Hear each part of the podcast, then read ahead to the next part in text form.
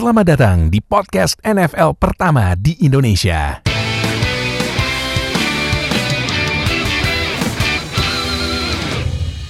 Baik, sama gue Fadil Host kalian di Zero Knowledge Podcast. Nah, seperti biasa di hari-hari weekend, apalagi kalau kalian udah long weekend ya, enak banget ya long weekend ya dari Kamis sampai hari Minggu sekarang.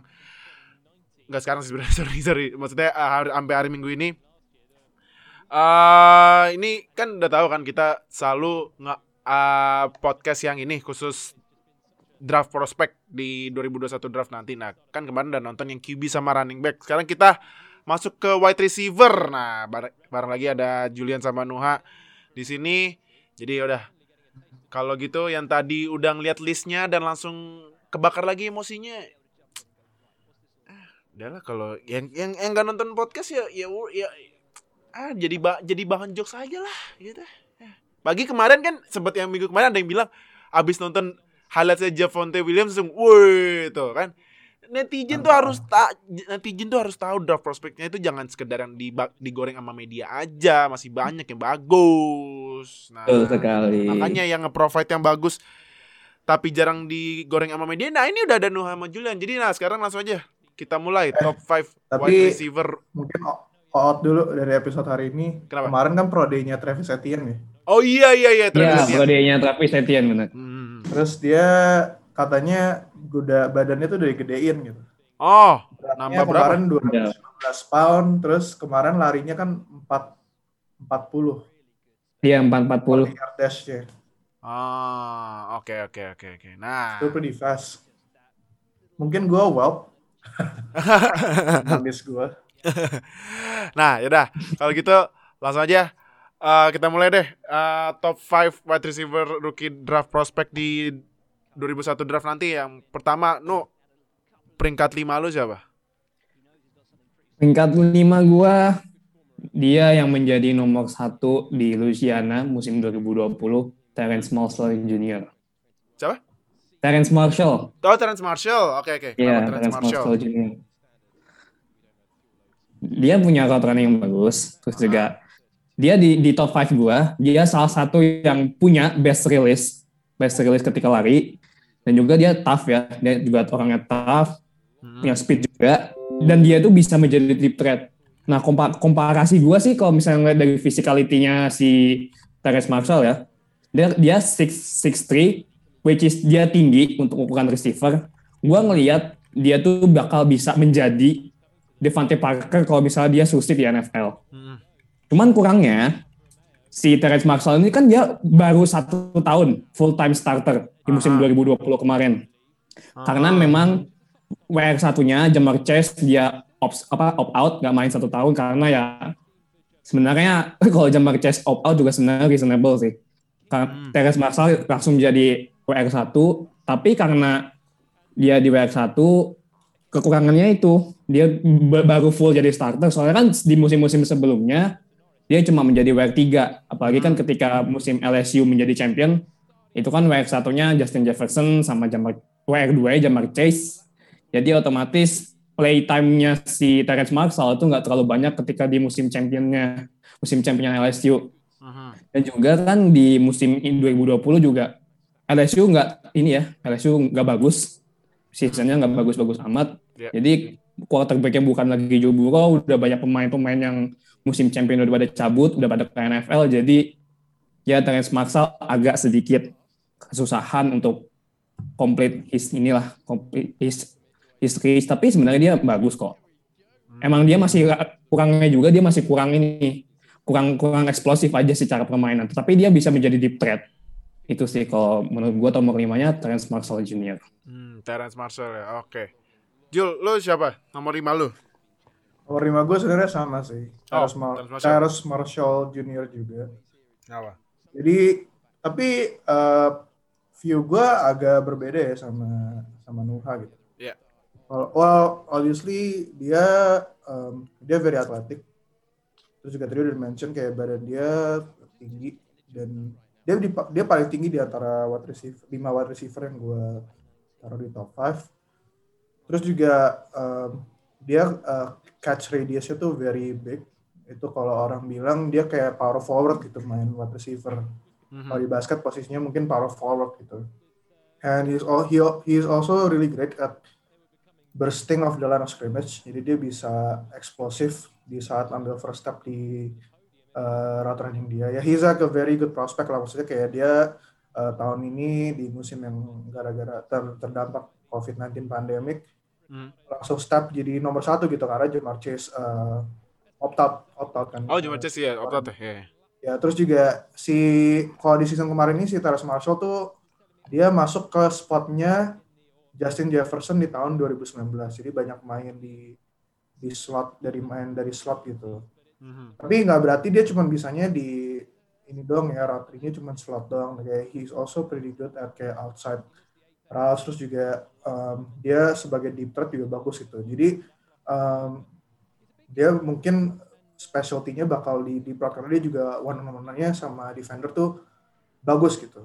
Mhm. Dan dia bisa kayak ngebully um, mungkin corner atau mungkin juga safety yang cover dia gitu. Tapi um, kekurangan dia adalah uh, mungkin dia untuk di level NFL masih perlu improve uh, route running dia sama separation dia. Mhm. Karena selama ini di college dia separationnya masih terlalu rely on speed sama size gitu kan. Dia ya lebih cepat dari kebanyakan corner yang cover dan juga dia lebih sering um, ya lebih sering kayak out physical the defender gitu untuk um, dapat uh, separation gitu which is ya kalau lu di NFL bakal lumayan struggle untuk get open gitu untuk di di area itu dan kayak nggak bisa rely on itu doang untuk get open tapi juga mesti punya um, footwork yang bagus sama route running yang bagus itu tapi ya mung- uh, dia gua menurut gua nggak bakal langsung bisa contribute a lot. Tapi if he goes to the right team yang di mana dia nggak di, dia nggak nggak di expect untuk langsung jadi wide receiver number one I think he can develop into a very good uh, NFL wide receiver gitu. Karena saya sendiri udah stereotypical NFL wide receiver Hmm. Oke. Oke, berarti peringkat timnya sama. Nah, peringkat empatnya siapa lu, No? Peringkat empat gua, gua pilih Rashad Bateman dari University of Minnesota. Rashad? Bateman. Rashad, oke, dari University of Minnesota. Kenapa tuh? Dia route running-nya bagus. Ah, Emang emang kalau receiver zaman sekarang tuh kalau misalnya route running-nya nggak bagus itu menjadi menjadi red flag kali ya. Tapi ya memang harus bagus dan juga dia sebagai, sebagai receiver dia itu tough. Maksudnya dia tuh bisa main physical ketika ko- ko- ya apa kalau misalnya kayak safety atau cornerback yang coverage-nya coverage-nya cukup ketat ya si Rashad Bateman ini bisa handle karena memang secara physicality ya is a good physicality tinggi 62 dan beratnya 210 gue ngelihat kalau misalnya dia reach his potential dia bisa bisa menjadi tipikal Michael Thomas. Tapi kalau misalnya dia mungkin ya low low-nya tuh kayak Tyler Boyd lah. Hmm. memang agak ini sih memang agak tinggi kok. Tapi kalau memang dia develop di NFL dengan sukses dengan physicality-nya dia route running ability-nya juga harusnya dia bisa menjadi ya tipikal Michael Thomas. Dan juga kan di ini kalau di gua Rashad Bateman ini second best release di di top 5 gua dia termasuk yang rilisnya cukup bagus dan menurut gua Rashad Bateman tuh bisa menjadi safest choice-nya kalau ketika ada tim NFL yang butuh wide receiver. Emang sih nggak bakal top, kom, prediksi gue sih nggak akan top 10, top 10 round one. Tapi kan di tim di di late late, late first round itu juga masih ada beberapa tim yang masih butuh wide receiver. Mhm. Jadi ya kalau mau timnya yang mungkin juga kalau misalnya tim NFL itu udah punya primary receiver, gua rasa sih Rashad Bateman nggak bakal langsung jadi number one receiver. Cuman kalau misalnya dia di develop dengan baik sama tim NFL, gua rasa sih ya potentially he could be like Michael Thomas. Cuman emang ketika di college dia cuma main 5 game ya karena dia habis itu opt out juga. Terus secara rekor dia 497 yard, 36 reception. Ya sebenarnya sih ya secara stats ya oke lah karena dia opt out gitu. Jadi ya tapi sebenarnya juga selama main di, college juga selama di 2020 sebenarnya nggak terlalu impresif juga. Tapi 2019 dia bagus karena kan dia tandemnya sama Tyler Johnson Mhm. pemainnya Buccaneers. Jadi, jadi ya gua rasa sih ya kalau misalnya mau tim yang lower, lower round, lower, lower round di round one, kalau misalnya mau pick Rashad Bateman ya harusnya masih bisa. Hmm, oke. Jul, peringkat 4 tuh siapa? Sama actually Rashad Bateman sama. juga dari Minnesota. Oke, oh ini kayaknya oh, oke oke oke. Kenapa? kenapa? Ya, jadi kalau tadi Noah mention eh, mungkin ya kalau tim yang perlu wide receiver mungkin di late late first round masih bisa dapat. Ya ini tim gua Green Bay Packers. Nah, om. Ya. hmm. Mungkin mungkin bisa ambil Rashad Bateman tapi ya kayaknya menurut gua bakal ambil posisi lain sih. But anyway, um, gue juga suka banget Rashad Bateman as a wide receiver prospect. Um, menurut gua dia tuh prosnya he's uh, very physical. Maksudnya dia um, even after uh, catch bola, he would still fight for yards gitu. Terus juga dia disuruh one on one bisa uh, ngebully defendernya gitu, and he catches the ball at the highest point gitu. Jadi kalau disuruh jump ball gitu ya most likely he's gonna win. Dan itu juga berhubungan sama uh, catch radiusnya dia yang kayak uh, very wide gitu kayak lu mau lempar uh, bolanya kayak gimana he's very good at uh, catching it gitu. Kalau nggak salah di 2019 ada game pas lawan kalau nggak salah South Dakota State ya. Jadi itu dia uh, lari deep route, terus um, bolanya dilempar agak terlalu jauh gitu dari dia, kayak agak terlalu di depan. Tapi dia sambil tetap lari full speed, dia tangkap satu tangan kayak gini, Mhm. dan itu dia nggak nggak stop lari atau uh, melambat dan itu dia tangkap terus touchdown. Jadi Oh. like a- he's very athletic gitu in that sense kayak dia um, bolanya kayak gimana he's gonna adjust his body and try to catch it gitu. Terus juga uh, mungkin yang kalau tadi Nuha udah bilang he's a very good route runner. Mungkin menurut gua dia arguably bisa dibilang nomor satu in terms of route runner di top Hmm. 5 ini Oke. dibanding sama yang lain terus juga um, dia create separation-nya tuh bagus gitu kayak um, dari cara dia feint-nya terus juga um, dari footwork-nya itu dia jago banget kayak nge-trick uh, defender untuk um, biar dia bisa ke bikin separation gitu. Terus juga uh, terutama double moves dia double moves dia tuh kayak udah translatable ke NFL gitu. Dan mungkin gue bakal compare dia kayak mirip-mirip Devante Adams gitu. Jadi kayak uh, Devante Adams punya kayak double move, kayak cara bikin separation gitu. Menurut gue, gue bakal compare Rashad Bateman sama dia. Dan last thing yang gue suka banget dari Rashad Bateman itu the way he catches the ball. Kayak dia selalu nangkap dengan tangan, kayak selalu di jarinya gitu. Kan ada orang yang nangkap tuh kayak di badan gitu kan. Which is kayak, um, ya maksudnya kayak itu nggak inilah agak susah kalau disuruh one on one gitu kayak you have to be really open for you to catch that way tapi si Rashad Bateman ini he's very good at catching with his fingers and his hands gitu. Jadi bolanya nggak ditunggu taruh di badan baru di, di dipeluk gitu.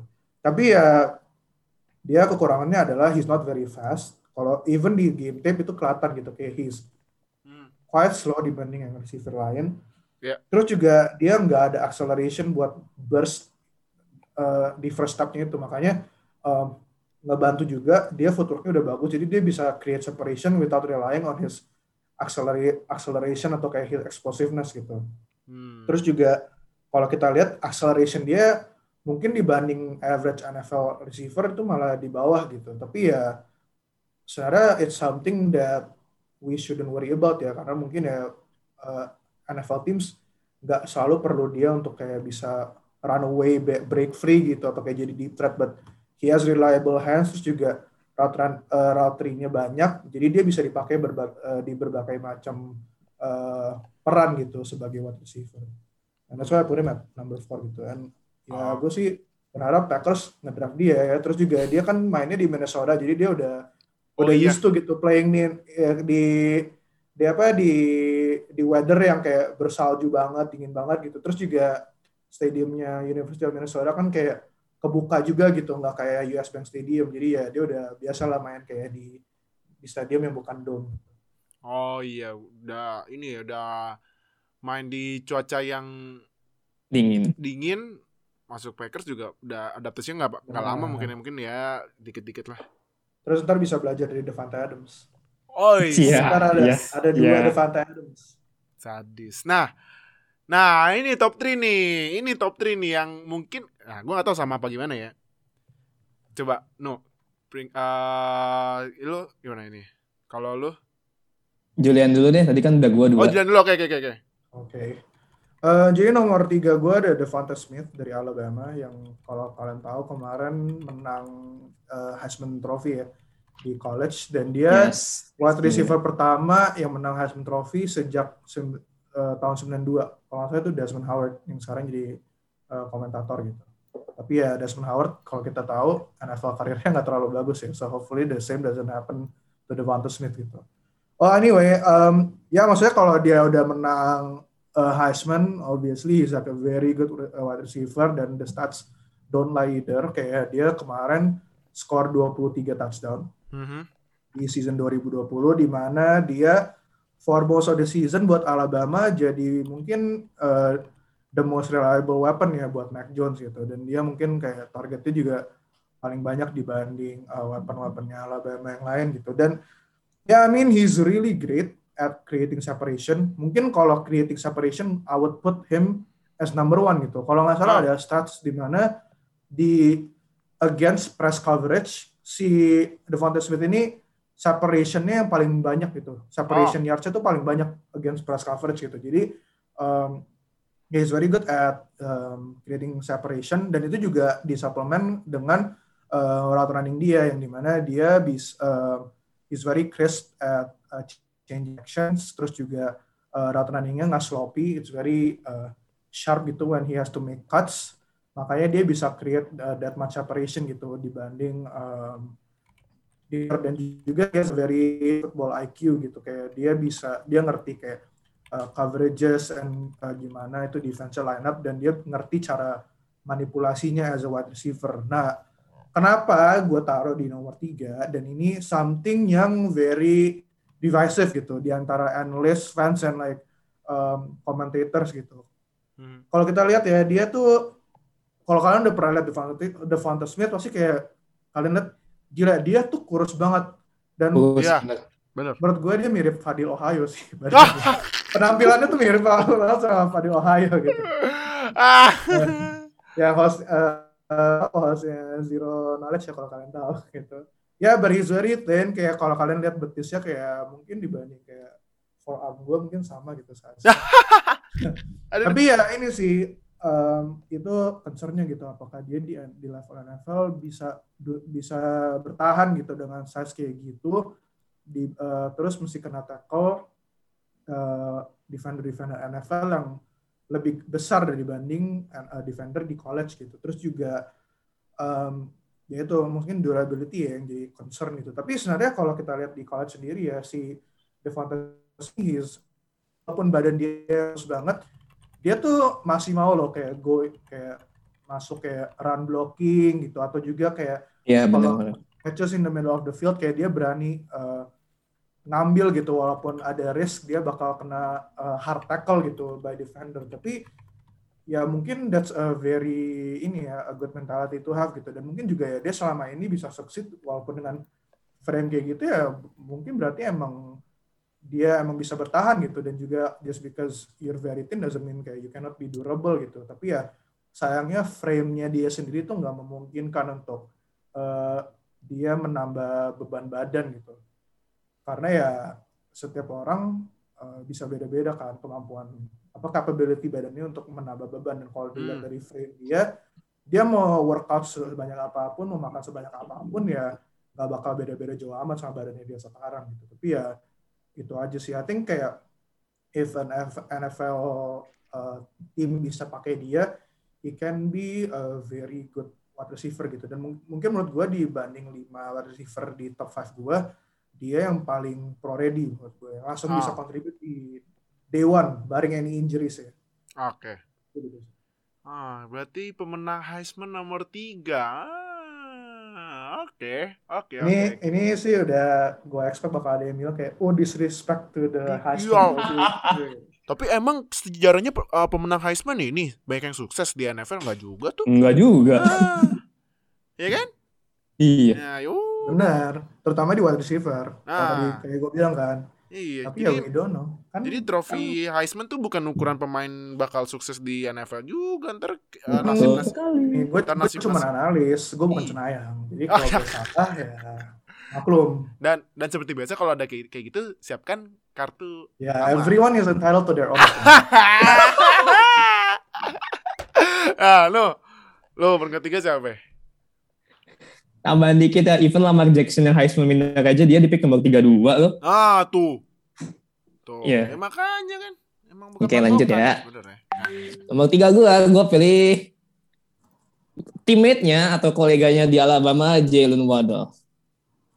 Jalan Oke. Waddle Iya. oh kenapa Jalan Waddle Jalen Waddle di top 5 gua mungkin atau mungkin nggak hanya top 5 ya di entire 2020 2021 apa 2021 draft class mungkin dia salah satu yang paling kenceng untuk masalah lari. Speedster banget ini orang.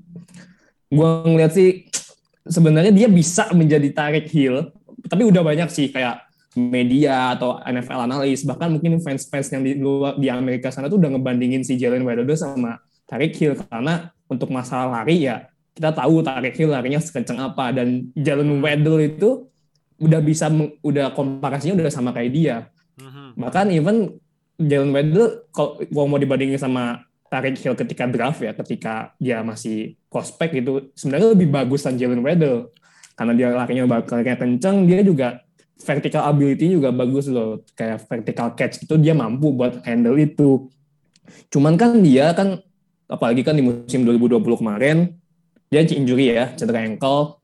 Itu yang ngebuat apa namanya ball bowling ini jadi terbatas. Jadi kan otomatis yang Alabama nge-rely receiver ya tidak lain dan bukan dengan Devonta Smith gitu. Karena dia cuma main 6 game ya siapa lagi yang bisa diandelin sama Alabama? Ya udah jadinya Devonta Smith yang dipakai jadi ya makanya stoknya makin lama makin naik si Devonta Smith. Tapi walaupun gitu juga dia route runningnya juga bagus. Rilis dia tuh kalau menurut gua di top 5-nya untuk urusan rilis rilis rilis running dia tuh smooth banget dia tuh dia tuh bukan jadi gini ketika di tahun 2019 ketika masih ada Jerry Judy dan Henry Rux si Jalen Waddle itu bisa dibilang tuh the best hand the best hand kalau dibandingin sama dua dua teammate sebelumnya si Jalen Henry. Rux sama si Jerry Judy bahkan oke kalau misalnya sebenarnya kalau untuk masalah speed eh, bukan masalah speed sorry untuk masalah route running itu malah lebih bagus Jalen Waddle daripada Henry Rux. Hmm. kalau Henry Rux tipikalnya dia lebih kayak ya cuma lari lurus aja gitu loh. Bagusnya Ya. emang di situ. Tapi kalau Jalen Waddle dia bisa lebih komplit. Main slot bisa dia bisa menjadi playmaker apa bisa menjadi receiver receiver playmaker gitu jadi dia cuma dia juga bisa handling route running ma- main di slot bisa main nggak cuma pokoknya walaupun dia bisa lari tapi nggak nggak mainnya nggak cuma hanya di thread aja gitu cuman memang karena dia speedster ya kurangnya ya itu costly to his physical juga karena cedera ankle itu ngaruh banget makanya banyak NFL analis bahkan media itu juga nah kok Jalen Waddle tuh agak bawah karena memang dia punya sejarah injury ankle Ah. jadi ya itu yang bikin stok dia menurun sih itu kalau menurut gua Ah, oke. Jalen Waddle ketiga. Oke. Sekarang yang kedua. Jul. Siapa Jul? Ah, ya, kenapa?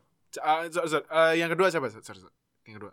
Ya, jadi gue di nomor 2 ada wide receiver-nya LSU, Jamar Chase. Oh, Jemar. Oke. Ya, jadi ini juga dia opt, opt out ya di 2020. Em, dan dia ini mungkin kalau di pas 2019 tuh eh, second wide receiver-nya LSU gitu, behind Justin Jefferson. Dan dia mainnya ma- mainly di luar, Ah, tapi dia juga banyak main eh, route-nya inside slants. Nah, Oke, jadi em, ya jadi kita nggak pernah sempat lihat dia ya di, di 2020 tanpa ada Justin Jefferson gitu, karena dia opt out. Tapi I think he's shown enough in 2019 untuk bisa dijustify kenapa dia ditaruh di mungkin kalau di back analyst dia ditaruhnya di top 2 gitu. Eh, di top 2 Mhm. wide receiver prospect gitu. Ada some taruh dia di nomor satu, ada some yang taruh di nomor 2. And, and dia walaupun tingginya cuma 6 foot 1, 183 cm, mhm. Um, tapi he's pretty big, he's really strong. Dia 94 kilo. Mhm. Uh, and he does play like he's bigger than himself gitu. Kayak he's a very alpha receiver. Kayak Mhm. dia lawan one on one sama sama defender. Kayak gue tadi mention Terrence Marshall bisa ngebully uh, defendernya one on one gitu. Tapi si Jamar Chase ini dia selalu ngebully defendernya one on one gitu. Karena emang dia is very strong. Um, dan gue di gue lupa itu dia pas lawan siapa tapi ada satu di mana dia dari pas di line of scrimmage tuh udah di udah di press sama sama uh, cornernya gitu kayak di bump gitu terus kayak mereka agak dorong dorongan Mhm. tapi sama si Jamarcus kayak langsung dorong gini terus kayak cornerbacknya langsung kayak jatuh terus kayak that's how he created his separation in that play gitu. jadi Oh. dia bukan kayak dari kayak uh, nyoba kayak uh, lari atau gocek tapi kayak dia kayak dihempas aja gitu Aha. Um, apa gitu terus juga Ah. dia um, kalau gue tadi mention he's very good at uh, slant routes sama juga kayak go routes yang kayak deep gitu jadi um, dia mungkin route nya jadi nggak terlalu banyak jadi dia cuma specialize in those two gitu. Jadi kayak ya kayak Michael Thomas lah ya we can say yang dia cuman mostly mainnya uh, main, uh, slant routes gitu. Tapi ya masalahnya dengan si Jamar Chase ini dia kayak Terrence Marshall eh sorry um, kayak Rashad Bateman dia juga athleticismnya tuh nggak terlalu bagus gitu. He doesn't have uh, elite speed jadi top Mhm. speed dia nggak terlalu bagus terus juga dia sebagai route runner masih banyak kurang gitu. Mungkin coming out of college dia mirip-mirip DK Metcalf gitu yang ya kayak route itu cuma satu atau dua nggak nggak banyak variety. Jadi dia pemakaiannya juga nggak bisa banyak gitu. Tapi ya maksudnya mostly win duels ya dengan physicality dia. Terus juga dia tadi gue mention walaupun walaupun bagus dia create separationnya dengan strength dia tapi ya itu dia nggak bisa create uh, separation dengan cara lain gitu nggak bisa dengan kayak agility atau route running gitu. Jadi he has to rely strength strength gitu. Dan kalau misalnya kalau diketemuin cornerback yang strengthnya sama ya dia bisa bakal bisa kena lockdown gitu. Kayak nggak bisa uh, get open. Terus juga masalahnya Jamar Chase ini dia kalau nggak nggak dikasih bola nggak bakal kelihatan. Nah maksudnya apa gitu? Jadi dia tuh place dan kelihatan di lapangan ya cuman kalau dia dia dikasih bola ke he doesn't put effort into kayak run blocking gitu kayak. Jadi mungkin kalau kita tahu kayak misalnya tipe um, Debo Samuel atau AJ Oh. Brown gitu yang sering dipakai buat uh, run blocking gitu ya. Jadi even Mhm. though he doesn't have the ball he still contributes to the team's offense gitu. Tapi itu walaupun si si Jamal Chase he's capable gitu. Maksudnya he's kayak very strong kan. Jadi he's actually very capable at doing that tapi kayak he doesn't put effort into run blocking gitu. Di di college jadi itu jadi concern juga tentang dia. Hmm. Em, itu sih tapi kayak mungkin Jamar Chase ini ya bakal successful kalau misalnya dia nggak dijadiin receiver gitu. Jadi mungkin dia perlu someone else to create space for him. Dia jadi second option dan dia bisa pakai physicality dia untuk match up dengan um, cornerback yang mungkin uh, kurang bagus gitu dibanding main cornerback yang bakal uh, nge-cover uh, main receiver di di tim dia gitu. Terus juga oh one more thing kalau ngomongin average athleticism ya. Uh, di 2019 pas lawan Florida ada satu play yang dia one on one sama CJ Henderson. Dan CJ Henderson kita tahu ya dia di 2020 draft kemarin kan diambilnya di pick 9 ya kalau nggak salah ya ke Jaguars kan. Dan dia ini deep route dan dia udah uh, sempat gain separation dari CJ Henderson Mhm. tapi sama CJ Henderson yang athleticismnya jauh di atas Jamar Chase um, si CJ Henderson bisa pakai athleticism dia catch up ke Jamar Chase Aha. Terus itu bolanya udah di end zone, udah hampir ditangkap sama si uh, Jamar Chase, tapi sama si J. Henderson kayak langsung ditepok aja kayak gini. gitu. Oh. Jadi si Jamar Chase sendiri walaupun udah get open, dia masih bisa dikejar dan akhirnya di, nggak jadi touchdown gitu dengan someone yang possess higher athleticism than him gitu. Jadi itu concern di NFL juga sih yang kayak di mana dia mungkin kalau disuruh match up sama corner yang um, athleticismnya tinggi-tinggi, well, I mean obviously di NFL banyak pemain athleticismnya tinggi-tinggi ya. Jadi ya he must struggle against those kinds of cornerback. gitu. Nah, oke. Oke oke nomor 2 Jamar Chase ya. Hmm, oke oke. No, nomor 2 lu siapa? Nomor gua gua sebenarnya tight sih. Gua sebenarnya ini sih antara dua orang yang tadi udah sebut. Jadi ya gua akan pilih Devonta Smith from Alabama. Mhm.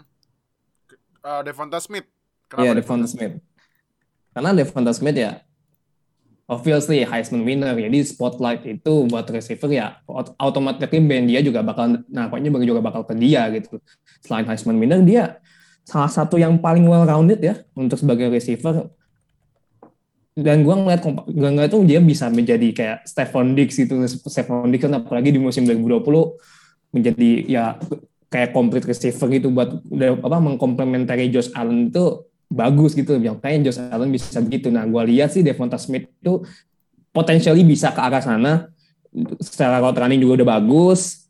Nah dia tuh juga salah satu yang apa receiving after catch ability yang paling bagus di top 5 menurut gue apalagi kan walaupun sebenarnya frame-nya kecil. Ya emang emang banyak sih. Gue juga concern sama frame-nya dia yang kecil.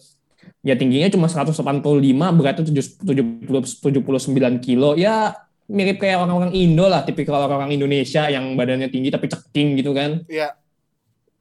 bukan lu deal tapi. Satu lagi, lagi.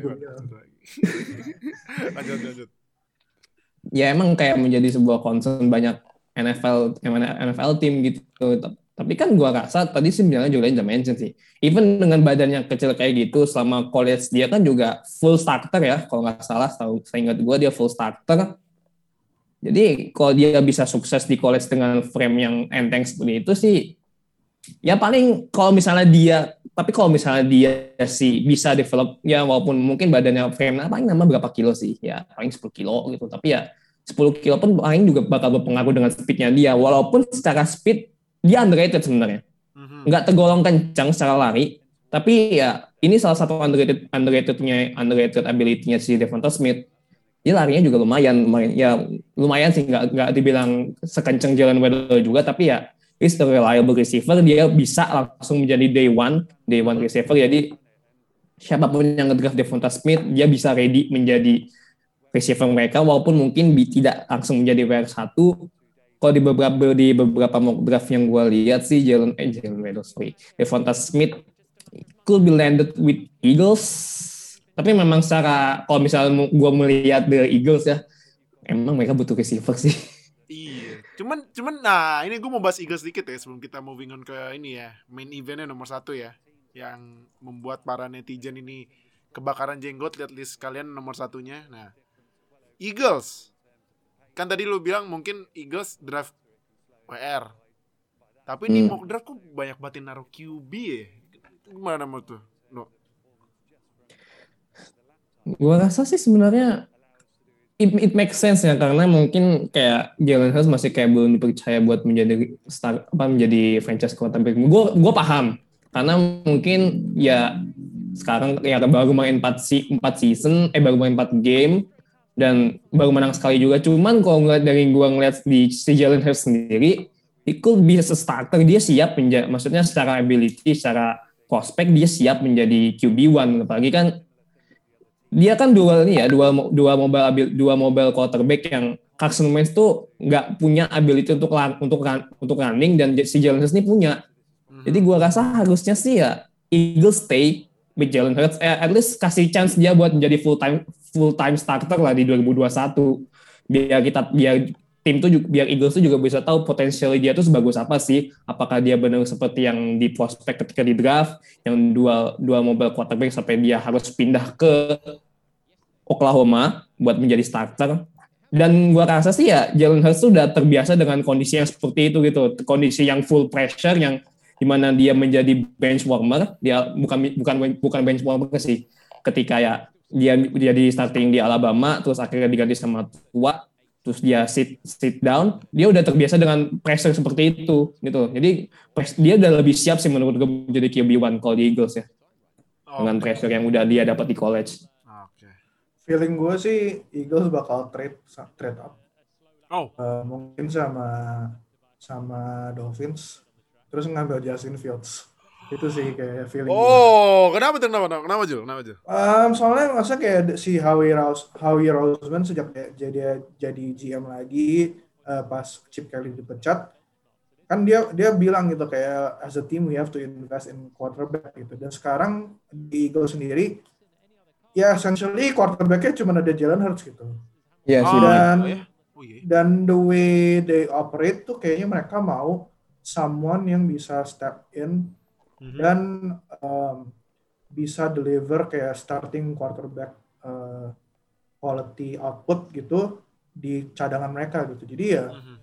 dan we all know uh, Eagles sendiri ini ya very unfortunate dengan nasib QB mereka ya gitu. Kayaknya mereka nggak pernah sejak drafting Carson Wentz tuh nggak pernah ada satu season di mana QB mereka tuh healthy for the whole season gitu. Mhm. Dan ya kita nggak tahu itu uh, Carson Wentz-nya atau emang Eagles cursed aja gitu. Tapi ya maksudnya kayak at this point ya why not kayak gamble on a first round um, quarterback gitu. Menurut gue feeling gue gitu sih. I mean ini kayak gue, gue bukannya saying that this is like the Eagles best move gitu, tapi gue ada feeling this might be the action that they're gonna take. Dan kayak Dolphins sendiri menurut gue bakal rela untuk kayak drop ke nomor 6 gitu karena ya di nomor 6 masih ya probably Jalen Waddle atau Jamar Chase either one of them will still be available atau mungkin juga both will be available gitu ya. We don't know sih. I think kayak the Chargers di nomor 4 bakal ambil wide receiver juga gitu. So, Wah. ya we'll see lah pas April kayak gimana. Tapi ini kayak uh, prediksi gue aja sih. Oke, oke, oke, oke. Oke. Nah, sekarang kita menuju ke main event. Jul, nomor satu langsung jelasin kenapa. Ya nomor satu gue ada pemainnya Alabama ya Jalen. Jalen Waddle. Kenapa Jalen Waddle? Ya Jalen Waddle ini mungkin kalau tadi si Nuha udah bilang juga kayak banyak comparison ke Hill gitu. Tapi ya kita I think all di series kita selalu dengar ya oh ya he's a Tariq Hill, he's a Tariq Hill gitu. Tapi I think Jalen Waddle tuh yang paling appropriate untuk dibilang mirip Tariq Hill gitu. Dan Jalen Waddle sendiri juga menurut gua uh, become a better receiver dan Tariq Hill gitu. Mungkin bukan better ya, mungkin more complete gitu. Komplit Eh, banget. karena ya dia dia sendiri lebih tinggi dari Tariq Hill gitu. Kalau nggak salah mereka bedanya 4 atau 5 cm gitu. Ya terus juga dia badannya emang mirip banget sama Tariq Hill, nggak terlalu tinggi, but very stout. Kayak jadi that's why they are such kayak good uh, after catch receiver gitu. Hmm. Dan si Jalen Waddle sendiri um, dia he has great size uh, for a deep threat wide receiver atau yang bisa dimainin di slot juga. Terus juga he has the alpha mentality gitu. Kalau kalau tadi gue udah bilang alpha mentality, he plays bigger than than himself gitu. Jadi mungkin ya dia tingginya segitu, tingginya cuma segitu, tapi he plays like uh, he's someone bigger gitu. Terus juga menurut gue karena dia very explosive, very fast, dia tuh jago at creating separation gitu. Dan dia creating separationnya dengan uh, physical gift yang dia punya gitu.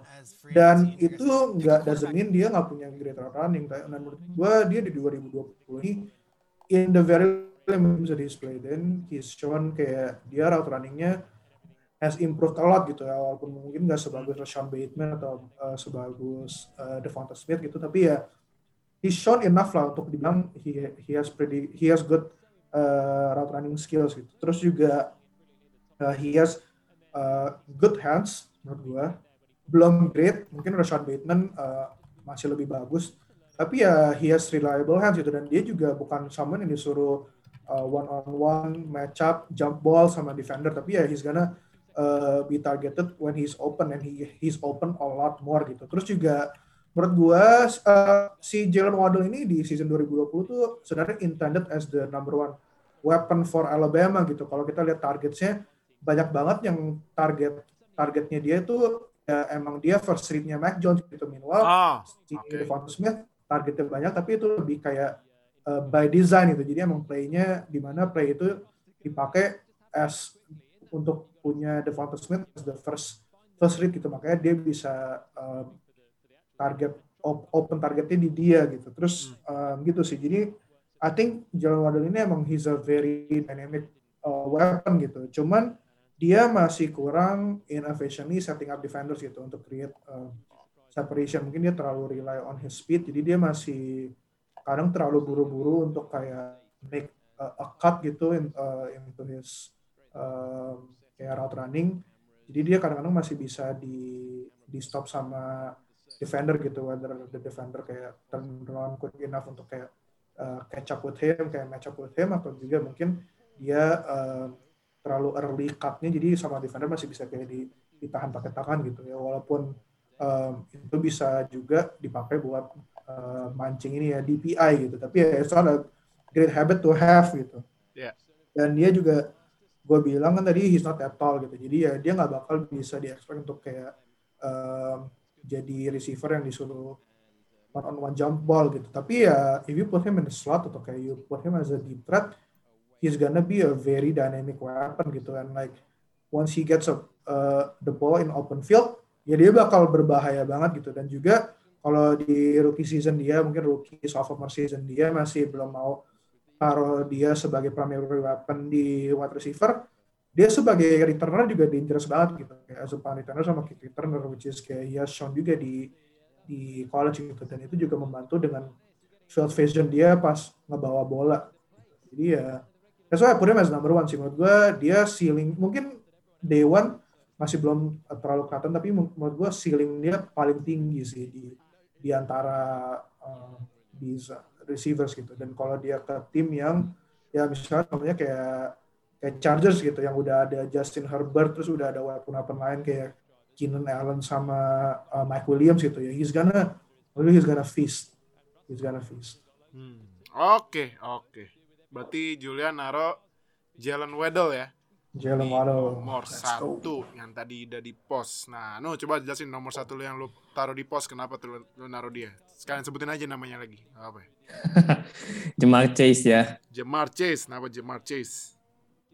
Ya gua rasa sih Jamar Chase banyak juga NFL analis media yang juga menaruh Jamar Chase nomor satu. Ya walaupun sebenarnya ini juga di sini ganti-ganti ada yang naruh Jamar Chase ada yang naruh Devonta Smith. Bahkan some of the media juga putting Jalen Waddle as number one. Sebenarnya ya secara ini nggak apa-apa. Cuman kalau menurut gua si Jamar Chase ini dia the best receiving after catch receiver di 2021 jadi ya udah banyak apalagi ketika LSU ketika LSU champion ya itu banyak banget play yang dibuat sama Burrow yang memanfaatkan ability Jamar Chase ini banyak banget ya ketika Burrow lempar terus ya ketika Jamar Chase nangkep habis itu dia banyak banget play banyak banget highlight yang habis itu dia bisa lari bawa bola dari lemparan yang Burrow. Itu memang udah banyak banget apalagi yang secara statistik juga.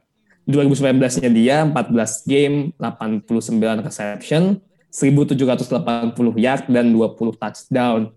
Cuman kan memang kekurangannya dia selain yang udah dibilang sama Julian, run blocking dia nggak terlalu bagus. Jadi, menurut gue dia juga salah satu yang ya, route runner-nya cuma oke aja sih. Route runner-nya nggak terlalu bagus. Ya, ya ini aja middle aja lah tengah-tengah aja. Cuman ya selain itu juga dia untuk creating separation-nya juga nggak terlalu bagus gitu loh. Itu terlihat banget ketika beberapa walaupun dia secara receiving after catch-nya dia bagus, cuman creating separation-nya dia, juga nggak terlalu bagus gitu loh. Beberapa play dia di college apalagi kayak lawan cornerback apalagi waktu ketika dia lawan Clemson yang match man to apa match up sama AJ Terrell dan juga lawan Trevon Diggs tuh Alabama oh Alabama ya waktu lawan Alabama Trevon kan Alabama ya yang di draft sama Cowboys. Itu juga kelihatan banget separasinya si Jamar Chase itu masih belum terdevelop dengan baik.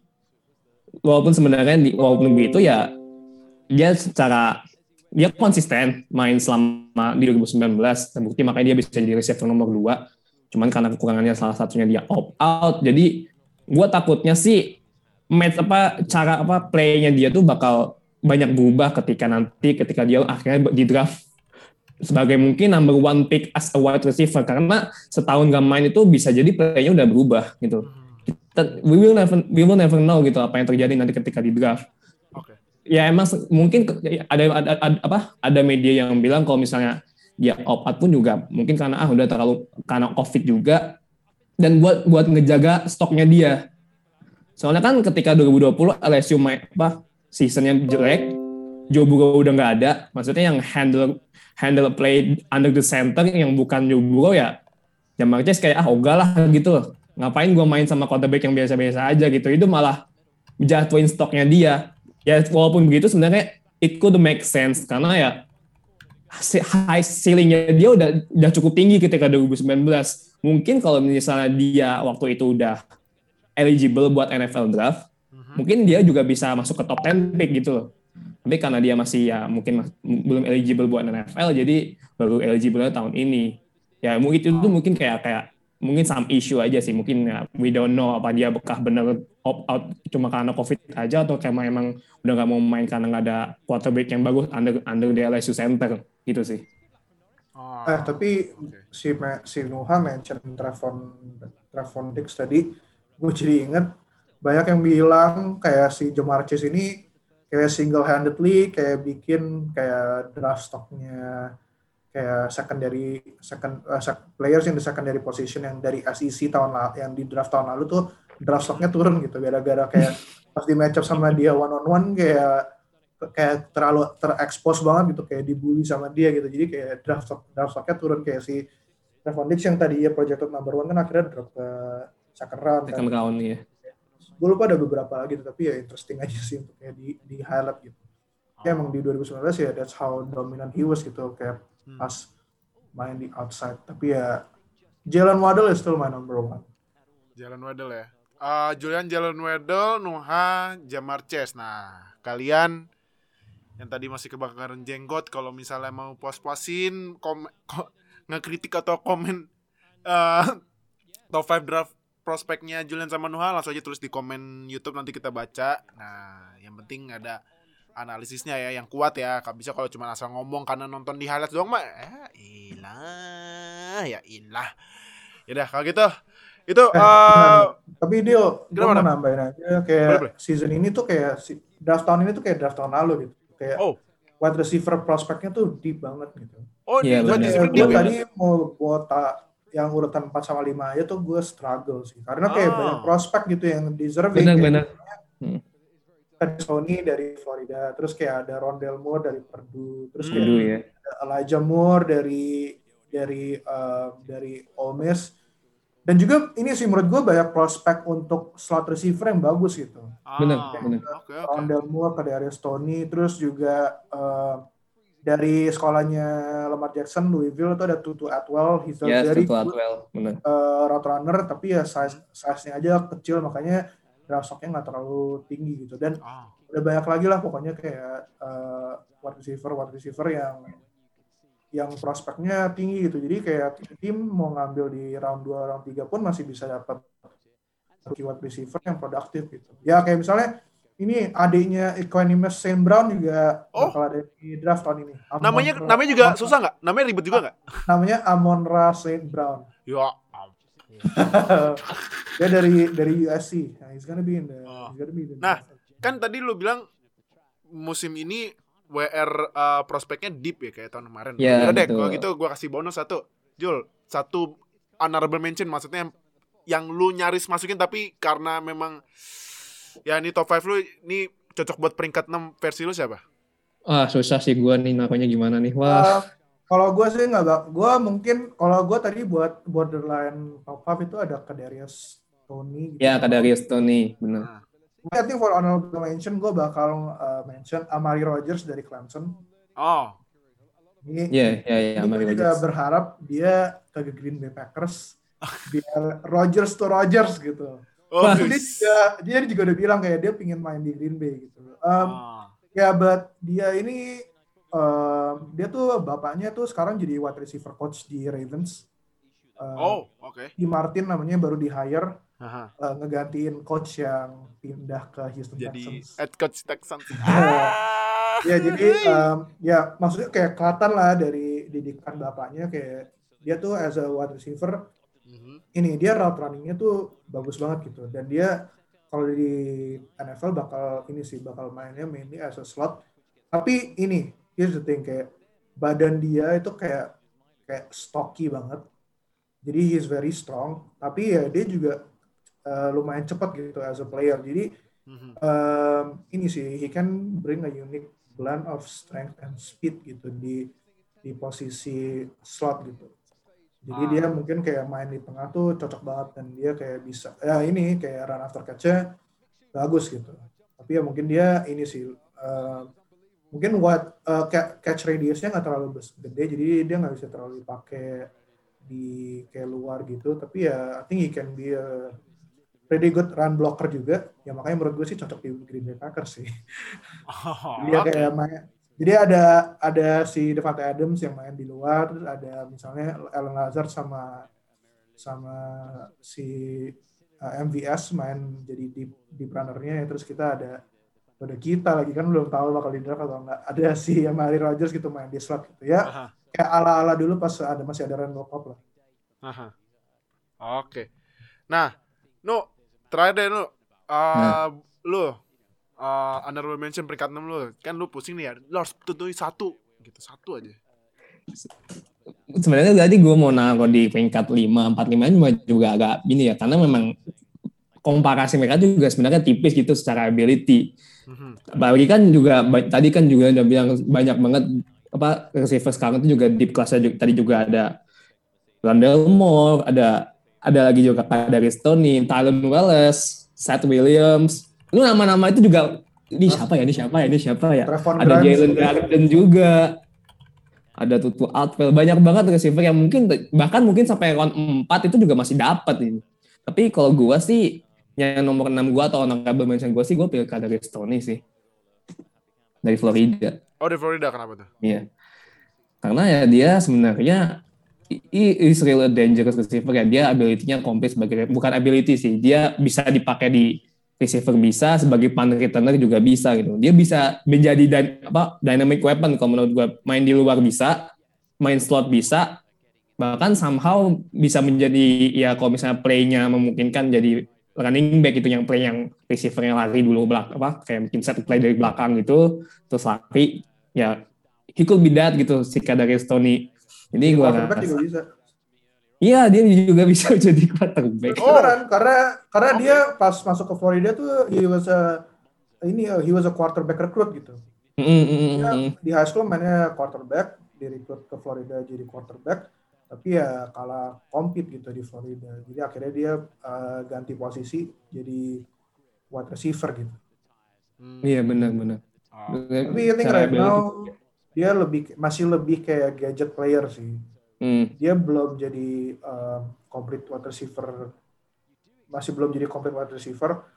Dan mungkin compar comparison kom- komparasi dia yang paling akurat untuk dia state sekarang ya, Ya. itu mungkin per, Percy Harvin. Oh, bers hmm. Dia tuh mirip banget sama Percy Harvin right Percy now. Harvin, Tapi ya if he can develop into into becoming a complete wide receiver, ya he can be a very dangerous weapon sih kayak kayak Nuh bilang gitu. Karena emang physical gift dia itu ini banget. Maksudnya kayak bagus banget untuk jadi wide receiver gitu. Tapi ya ini maksudnya dia tuh baru breakout season season kemarin. benar season kemarin. Ya, terus juga dia umurnya udah agak tua, dia udah 23 coming to this draft gitu. Jadi ya Hmm, mungkin ada orang yang concern dengan eh, maksudnya timeline dia lah development dia sebagai wide receiver gitu tapi ya he still I would say worth drafting sih di nomor 2 makanya gue juga struggle gitu kayak whether or not to put him in my top 5 karena emang ceiling dia tinggi banget as a receiver Oke. Nah, itu kalau dia entar entar boleh boleh boleh. boleh. Iya. Kalau gue malah nge-compare si ini kalau misalnya di kurang NFL star sekarang ya itu kayak Deontay Johnson kalau menurut gue. Oh, Deontay Johnson apa Deontay Johnson? Iya. Ya mungkin kan ya tadi yang dia itu dia dia compete sebagai walaupun sebenarnya nggak terlalu polis as kayak compete kayak Devonta Smith yang dia bisa itu tapi ya is a reliable bisa menjadi dangerous weapon kalau misalnya timnya bisa ngepolis dia dengan bagus gitu. Apalagi kan tadi yang udah gue sebutin juga dia bahkan bisa m- m- main menjadi ya route runner yang cukup ampuh buat beberapa tim. Jadi gua ngeliat gua ngerasa sih dia mirip kayak Deontay Johnson, Deontay Johnson sih karena ability-nya dia. Hmm, apa Steelers nanti ambil dia ya? ya kan Steelers juga lagi butuh quarterback kan Iya. I- iya, nah ini nggak maksudnya ini ini ini maksudnya buat gantiin ini si bocah kopet kalau benar pergi gitu. ya bisa gantiin Juju sama Big Ben sekalian Ya, wah, dua-duanya. wah itu itu kalau misalnya bisa, wah lu fantasy gue langsung ambil first pick deh. Nangkep sama lempar. dia dia mungkin ini kalau di kalau semoga enggak ya tapi kalau season 21 masih ada covid ya mungkin dia bisa jadi kayak Kendall Hinton gitu pas kemarin. Kendall Iya, Hilton sih. Kendall Hinton ya. Oke, nah itu top 5 wide receiver rookie draft prospeknya Julian sama Nuha. Nah, kalau kalian punya versi sendiri langsung aja tulis di komen. Nah, next week kita bakal Oh, ini tapi sebenarnya agak susah ya, tight end ya. Tight end draft prospeknya agak-agak sulit ya. Yang beneran cowok, tapi nanti Julian sama Nuha tahu siapa yang draft prospek yang disaranin gitu. Eh, tapi yang mungkin yang yang ini Kyle Pitts ya dari Florida ya. Kalau tight end. Gue tadi tadinya mau joking nih taruh Kalpit ya di nomor satunya wide receiver. Karena saking keringnya tight end ya. Kering Enggak, enggak. banget. Bukan kering sih. Buat no- number one wide receiver. Oh. Iya, number one receiver aja bukan number one tight end. Iya. Nah, udah berarti next week kita eh, lanjut ke top 5 draft prospeknya tight end. Nah, jadi thank you buat yang udah nonton di YouTube. Jangan lupa subscribe, klik lonceng sampai subscribe biar kita upload dapat notifikasi langsung nonton biar update sama channel kita dan NFL di Indonesia dan jangan lupa like, comment, share video ini. Tadi udah tunjuk tunjuk di bawah itu ada sosial medianya langsung aja kok langsung aja sorry join semuanya sama yang dengan di audio ini di Spotify langsung aja follow. Jadi udah kalau Klik kita nonton, lonceng. see you di konten-konten dan episode Notif selanjutnya. nyalain jangan lupa. Nah, ya, Bye. jangan lupa. Bye. Guys. Terima kasih telah bergabung dengan Zero Knowledge Podcast. Follow kami di Instagram dan Twitter at NFL Fans Indo. Atau bergabung dengan kami di Line Square dengan keyword NFL Fans Indonesia. Sampai jumpa di podcast berikutnya.